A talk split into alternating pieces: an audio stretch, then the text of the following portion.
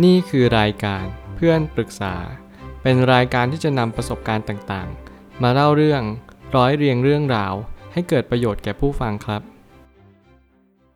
สวัสดีครับ ผมแอดมินเพจเพื่อนปรึกษาครับ วันนี้ผมอยากจะมาชวนคุยเรื่องชีวิตต้องเลือกหนทางเดิน ข้อความทวิตจากเลดาริโอได้เขียนข้อความไว้ว่า ชีวิตก็เหมือนกับอาหารหลากหลายชนิด มีความอร่อยมากกว่าที่คุณเคยคิดเอาไว้อีก การเลือกเป้าหมายในชีวิต ก็จะทำให้คุณต้องปฏิเสธบางอย่าง ที่คุณต้องการออกไป แต่มันก็ทำให้คุณได้รับบางสิ่ง ที่คุณนั้นต้องการมากยิ่งขึ้นไปอีก ข้อความนี้กำลังสื่อถึงว่า เราจะต้องเรียนรู้ที่จะเลือก เรียนรู้ที่จะตัดสินใจในการใช้ชีวิตตลอดเวลา ชีวิตไม่ใช่สิ่งที่เราจะบอกว่าเฮ้ย เดี๋ยววันหนึ่งมันก็ต้องตัดสินใจเอง หรือแม้กระทั่งเฮ้ยเดี๋ยวเราค่อยตัดสินใจก็ได้ ไม่จำเป็นต้องรีบหรอกสิ่งต่างๆ เหล่านี้เลดาริโอไม่เคยแนะนำว่าให้เรารีรอหรือชักช้า มัวแต่เราทำอะไรอยู่ก็ไม่รู้ ในการที่เราจะตัดสินใจเนี่ยอย่าผัดวันประกันพรุ่ง สิ่งที่เลดาริโอกำลังเน้นย้ำอยู่เสมอก็คือ อย่าผัดวันประกันพรุ่ง ในการให้เราตัดสินใจเลือกทางเดินของชีวิต เพราะว่ามันเป็นสิ่งที่สำคัญที่สุด หลายคนอาจจะเพิกเฉยไปว่าเฮ้ยเราไม่จำเป็นต้องเลือกหรอกวันหนึ่งทางเดินมันก็มาหาเราเอง จริง ๆ มันก็จะเป็นแบบนั้นแหละ มันมีอยู่คำพูดคำหนึ่งที่ผมกำลังตัดสินใจในการใช้ชีวิต แล้วผมรู้สึกว่ามันเป็นคำพูดที่ดีมากๆ มันเป็นคำพูดของ Alice in Wonderland คำพูดประมาณว่าเหมือนกับเขาเอามาจากบทเพลงเพลงหนึ่งดีกว่า คือถ้าเกิดสมมติคุณไม่รู้ว่าคุณจะไปทางไหน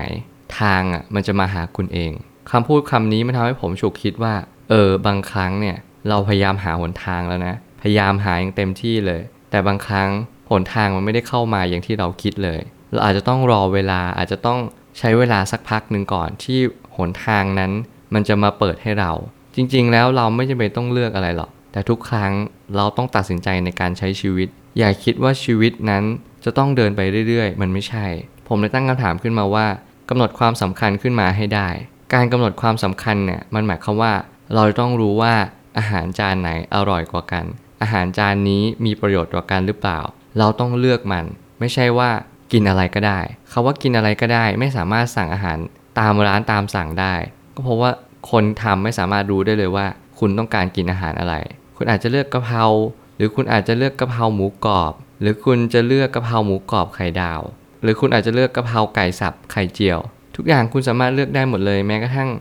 อาหารจานเดียวเมนูเดียว คุณสามารถที่จะเลือกแปลเปลี่ยนมันได้ตลอดเวลา นั่นคือหนทางเดินที่คุณจำเป็นต้องเลือก เพราะในขณะที่คุณกำหนดมันขึ้นมา คุณต้องเลือกให้ได้ว่าคุณต้องการอะไร นี่คือความหมายที่เลดาริโอกำลังสื่อตลอดเวลา ไม่ว่าจะเป็นหนังสือเล่มใหม่ที่เขาเพิ่งออกมาสักพักหนึ่งแหละ แล้วผมก็มีความรู้สึกว่าหนังสือเล่มนี้เหมาะสำหรับเด็ก เหมาะสำหรับทุกคน แล้วก็ทำให้ผมเชื่อว่า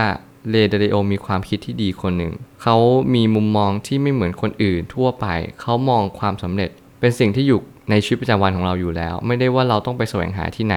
รวมถึงการที่เราใช้ชีวิตเนี่ย เราจะต้องหาจุดตรงกลางให้เจอว่าเราต้องการอะไร ก็ในเมื่อคุณไม่สามารถได้ทุกสิ่งที่คุณต้องการได้ คุณจะเป็นต้องเลือกสิ่งสิ่งนั้น อย่างน้อยคุณเลือกหยิบหนังสือมาอ่าน คุณเลือกการใช้ชีวิต หรือแม้กระทั่งคุณเลือกหยิบข้าวของที่คุณต้องการซื้อ ว่าสิ่งต่างๆเนี่ยที่คุณกำลังหยิบมันแตกต่างยังไง มันมีประโยชน์ให้กับคุณมากน้อยเพียงใด สิ่งเหล่านี้จะบอกถึงอนาคตของคุณว่าจะเป็นยังไง ชีวิตมักจะมีหนทางเข้ามาเสมอ และมันจำเป็นที่ต้องเลือกมัน ผมอยากให้คุณตั้งสติและก็ลองเลือกหนทางดู อย่างสมมติผมอาจจะยกตัวอย่างว่ามีหนทางสองหนทางให้คุณเลือก คือทางแรกเป็นทางที่ไม่ดี ทางที่สองเป็นทางที่ดี คุณจะเลือกได้ก็ต่อเมื่อคุณรู้ว่าสองทางเนี้ยมันแตกต่างกันยังไง มันมีความไม่เหมือนกันอย่างไร แล้วก็มีความเหมือนกันอย่างไร เพราะว่าคุณจะไม่สามารถเลือกมันได้เลย ถ้าคุณไม่รู้ว่าทางนี้คือทางที่ดี หรือทางนี้คือทางที่ไม่ดี ปัญหาของคนเราไม่ใช่แปลว่า เราไม่รู้ว่านี่คือทางที่ไม่ดี แต่เราไม่อยากเลือกมัน เพราะมันไม่น่าสนุก มันไม่น่าเพลิดเพลิน หรือว่ามันไม่น่าบันเทิง ผมจะแปลให้ง่าย ๆ ก็คือ ทางที่ดีเนี่ยมันดู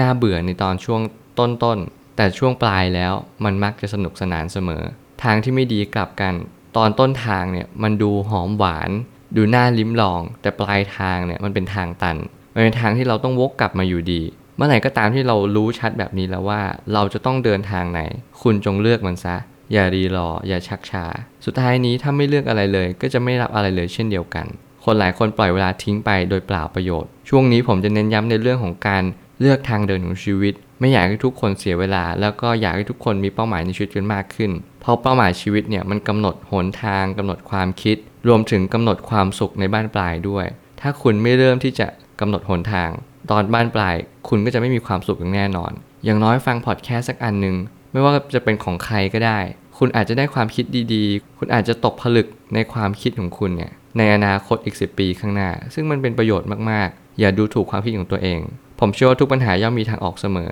ขอบคุณครับ รวมถึงคุณสามารถแชร์ประสบการณ์ ผ่านทาง Facebook Twitter และ YouTube และอย่าลืมติด Hashtag เพื่อนปรึกษาหรือ f r ร e n d t a l k a ด้วยนะครับ